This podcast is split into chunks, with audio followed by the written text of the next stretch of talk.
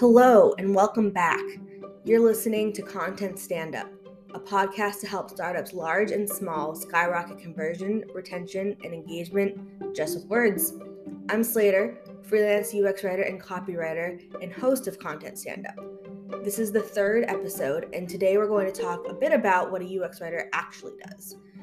UX writers go by many names. You might have heard us called UX copywriter, content designer, content strategist, or even product writer.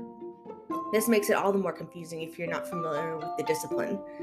You might assume UX writers simply write copy for apps and websites. And while that's true, UX writing is so much more than just writing copy. In fact, I typically spend just around 10% of my time writing words. So, in this episode, I'm going to break down what UX writing is, what UX writers do, and how it's different from marketing copywriting. So tag along, listen, and have fun.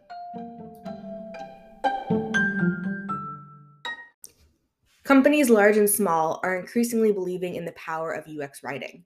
According to a LinkedIn search, as of May 2021, Facebook had 1,800 content designers, Google had around 550 UX writers, Robinhood had 37 content strategists, Intuit had 424 content designers, and Squarespace had 16 UX content strategists. That's because as time goes on, the apps and websites we use are becoming increasingly complex. Not to mention, text makes up a significant part of mobile design and up to 95% of web design. Gone are the days of simply swiping left and right. Now, apps like Tinder layer on interactive experiences such as Swipe Night and profile anthems. And as these apps and websites grow in complexity, the need for crystal clear and intuitive guidance grows with it. And it's not just the growing complexity that should be on our minds. In today's competitive landscape, where as of July 2017, an average of 5,092 new apps are released every day in the iOS App Store, people are looking for the most natural and fluid experiences. Because options are plentiful, if you're not serving a pleasant, low cognitive load experience, your competition is. That's where UX writing comes in. UX writing creates a conversation between the product and the user. Through the art of crafting the text that appear throughout the interface of digital products, UX writing creates clear, concise, informative, and useful experiences. If you're still wondering what a UX writer does, a UX writer designs with words. UX writers are responsible for crafting useful and meaningful experiences that help users complete different tasks within a product. To do so, a UX writer thinks about layout, content hierarchy, information architecture, voice and tone, microcopy, or small bits of copy used for labels, buttons, menus, etc., and macrocopy, which refers to informative messages, invitations, confirmation pages, and more. To accomplish this, UX writers acquire a deep and thorough understanding of users. UX writers also can't work in isolation.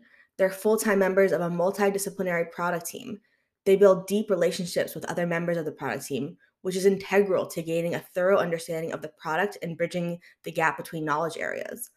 Along with product designers, product managers, and developers, UX writers shape product experiences and take an active role in user research and usability testing.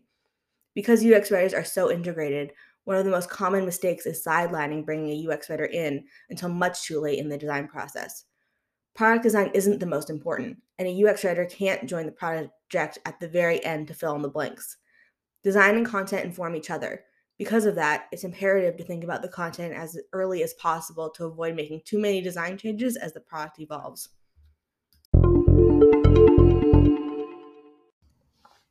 Anastasia Marashevska displays the difference between UX writing and marketing copywriting well in an article on UX Collective. If you're still wondering about the difference between the two, she explains that copywriters use sexy words to attract customers, they're sales oriented, work with marketers, tell stories, and can work alone. On the other hand, UX writers use simple words to explain things. They're product oriented, work with people like designers, product managers, and developers. They share conversations, and they can't work alone. Not all copywriting is the same. Marketing writers focus on selling products, acquiring leads, and converting said leads into real customers. To do this, marketing writers write snappy content heavy with the brand voice. UX writers create content for existing customers to help them smoothly sail through the product experience, increasing and stabilizing retention. To do this, UX writers create clear content that prioritizes being informative over flexing the brand voice. As mentioned, it's essential for a UX writer to be brought in early. On the other hand, a marketing writer can be brought in when all the specs are finalized and a product is ready to sell and promote. A lot of marketing writers have transitioned into UX writing, and they'd be happy to tell you they're two very different roles. UX writing is growing at an accelerated pace, and you're going to see more and more of us pop up. If you don't have a UX writer on your team, now's the time to hire one, because it's likely your competition already has a UX writer.